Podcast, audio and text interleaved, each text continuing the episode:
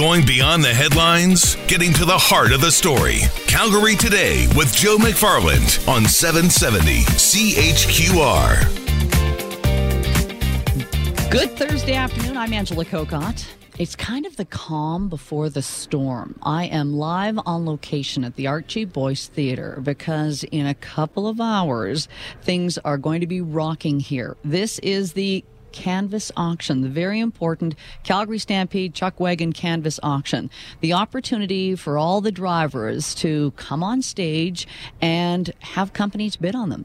Ultimately, that's what it is. They bid on them and they say, we want to sponsor this particular rig and we're willing to make sure this person gets the highest dollars. So it's an exciting time for the drivers, a little anxious as well because I'm sure they're tired of hearing people say this is an economic indicator of how our city is doing and how our province is doing in a lot of ways as well.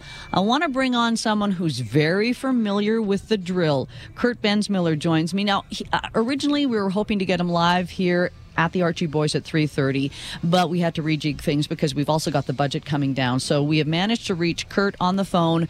How are you, Kurt? I'm well. How are you? I'm doing well. So you're going to be making your way down here in an hour or so? Yeah, in the next 45 minutes, we'll be on our way down or, or there at the Boyce Theater. First of all, I thought you might have been out in some big trailer because you are such a star here, winning the uh, Derby last year, 2017. But now I understand that no, you're going to be making your way here. Tell me how important this is for you, along with all the other drivers. Uh, this is how we budget our whole uh, summer. Um, I've been budgeting or using the budget that we made from last year's sale and, and last year's season. So I mean, uh, we'll do the same. This this budget will set uh, set us up for the next uh, year until uh, calendar year until basically in March of next year. The timing is incredible because it almost sounds like you're Joe our finance minister, talking about the budget. Because ultimately, you're hoping you get it right and you're hoping you're able to bring in revenue without actually going to Alberta taxpayers. So tell me, though, the connection you have then with companies trying to raise enough money to be able to meet that budget. Um, well, most of them, most of the connections guys have developed over the past few years. Um, I have returning sponsors that are coming back to bid. I have some new guys coming into bid. So it's uh, it's we haven't just started, you know, in the last couple of weeks. This has been in the works for well, sometimes months or, or years to uh, get people to come to the table and, and sponsor here at the Stampede. Kurt, your your career has been in the works for years as well because you come from such a well-known chuck wagon family uh, with a Buddy, your dad, um, uh, your grandfather. Do you remember what was your first memory of chuck wagons?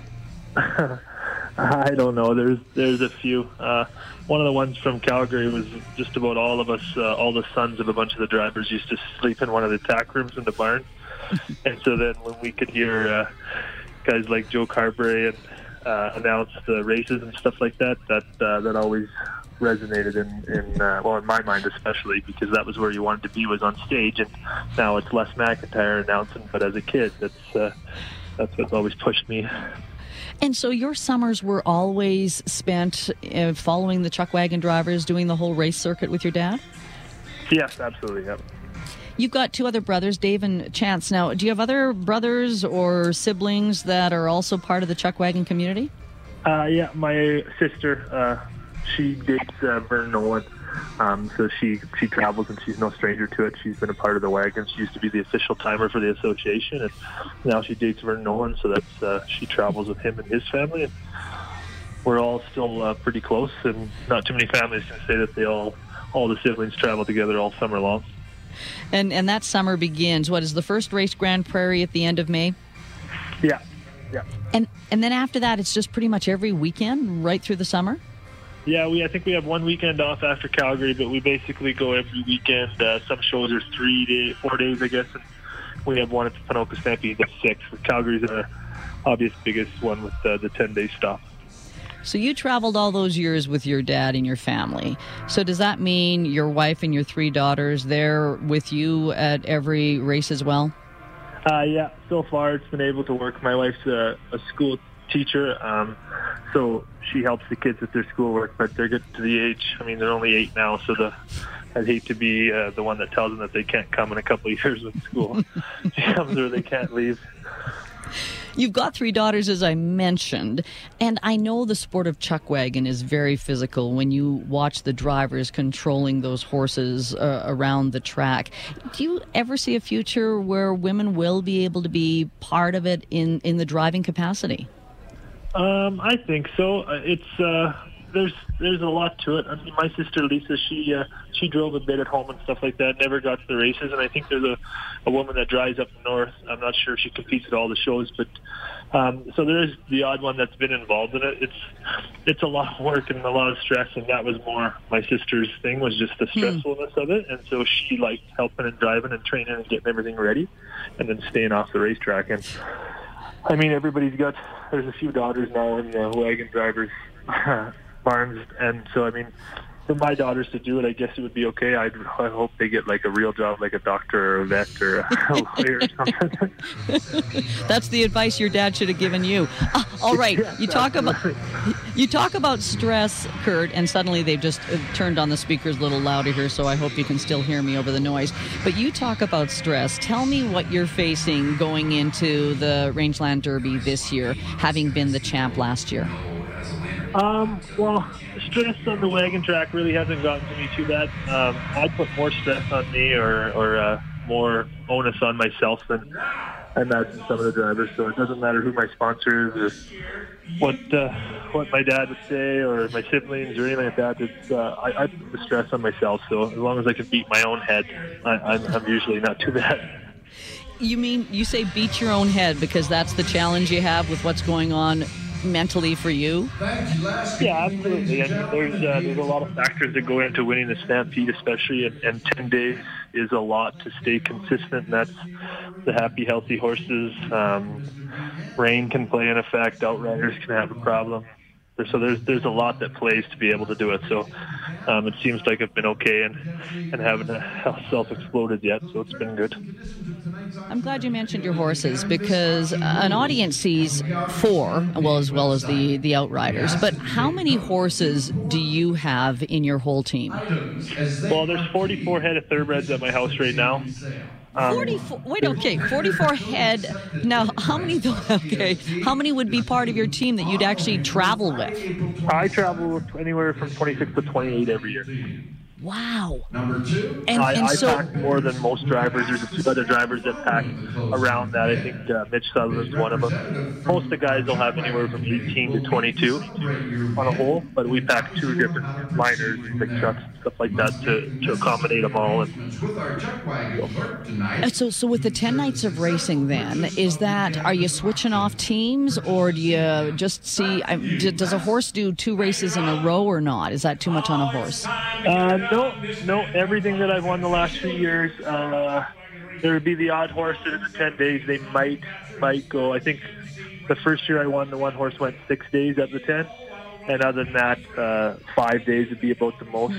Uh, we try to regulate them on their barrels as well. So I have one team that works better on the one two, and one team that works better on the three four. Um, so you uh, you just kind of go like that. So I guess realistically they could go six days. Um, it just doesn't happen a lot. tell me about your horse 10th power will 10th power be part of your racing this season Yeah, uh, I mean, I sure hope so. He's uh, he's happy and healthy in the field right now. I mean, he's fat, but this is a good time of the year for them to be overweight. So we'll uh, start training here as soon as we push off the rest of the snow of the field. Like to start by April 1st, but uh, Power will be one that'll be in the lineup for sure. and you know the only reason i mentioned 10th power was because i was reading last year did uh, was 10th power recognized as a top horse or what kind of a, a title did 10th hor- uh, 10th power get Yeah, they, they actually started an equine outfit of excellence a few years ago. So uh, it's a big deal for us. It's a it's a way for us to give the true stars of the of the sport recognition. And and Tenth Power has, has won it last year as being the number one right wheeler. Uh, they get points every night according to how fast they finish. So it was good. I've had a few horses win it. One horse, Ace, was my dad's. And last year was his last race in Calgary. It was on night nine, and now he's 21 years old. So you know, he's just retired out in the field, but he's won the award as well. uh, 10th power is that a math equation where'd the name come from come from That's just not what his name was when I bought him. and I didn't like Something a little calling more- him tenth, and I didn't like calling him power, so it just kind of stuck that way. But how do you determine when 10th Power has raced his last race? uh, he, he'll determine it himself. Yeah, that's uh, so. I've got horses at home. Like I said, Dad's horse Ace is 21 coming this spring, and there's other horses that I've won the Stampede with in 14 and 15, and in 2016 I didn't bring them back, and they were 17 years old. So hmm. they're getting up there in age now, but it just depends on how they are. So now they're just retired, and Sevens is the horse I'm talking about, and he once he retired last year was the first year he never brought him brought him in to train, and he he ran the fence and on the other side because he couldn't get in with the rest of them. Because every time I turned on the truck to start training four horses, he he thought it was his turn to get on there. So it's sad. Wow. There's Wow, he said, wait, wait a minute. What about me? I'm still in here uh, somehow, I guess. And Yeah. I want to talk about also your outriders because that's an important part of your team. Do you ha- have you had the same outriders for many years, or do you even switch off outriders? I'm I'm curious about how you choose your outriders. Well, I was pretty lucky. I had the same two outriders, especially the last five or six years. And then this year I swapped out one for uh, well, Wayne Wright. Uh, he retired, so then I got Rory Jarvis in, and he's one of the best uh, in the association. And then uh, now I'm looking for one just because Sean Cathrope recently retired as well. So I'm I'm in the market if you're uh, ready to try out red. Okay, I'm not, but maybe one of our listeners is saying, "Hey, I heard Kurt's looking for an outrider." The the role the outrider plays, though, because I think a lot of people say, "Well, wait, they just throw in the barrel and they hop on their horses." But what is the role of the outrider? Why is that such an important component of your team? Uh, well, I mean, besides penalties that they can get because if they're late or anything like that, we have a distance they have to be within our wagon. So if they Yeah. touch the barrel or something like that, they obviously can hurt the team. But the lead man is probably the most important just because they steady the horses and make sure you're pointing the right direction before the horn. Because the horns aren't always timely, just because guys aren't set properly or just take a little longer to get in. So they're very important, the lead man, to uh, the start of our race. Well, I'm I'm sure hoping for great things for you again this year. Is it going to be different without the King being there, without Kelly Sutherland? Um, I, I don't know. I think uh, Kelly Kelly's competitiveness kind of dropped off the last few years. Um, the first year I made the dash, um, like before I won it and he won it, that was his last big big year. I always enjoyed talking to Kelly, and anytime you talk to a guy like that that's had uh, the record that he has. It's it's good for the sport to have him there. So I'm hoping he's still around in some capacity for sure. Well, it'll be great to watch you at the Stampede this year, but more importantly, in an hour and so when you take the stage and see what kind of a, a bid you get in the auction. I really appreciate your time, Kurt. Good luck. Thank you. I appreciate it. You bet. Kurt Bensmiller. He is the winner of three Calgary Stampede Rangeland Derby championships in just the four, year, four years. So he is hot. It will be interesting to see what kind of a bid he gains here at the uh, auction, the canvas auction.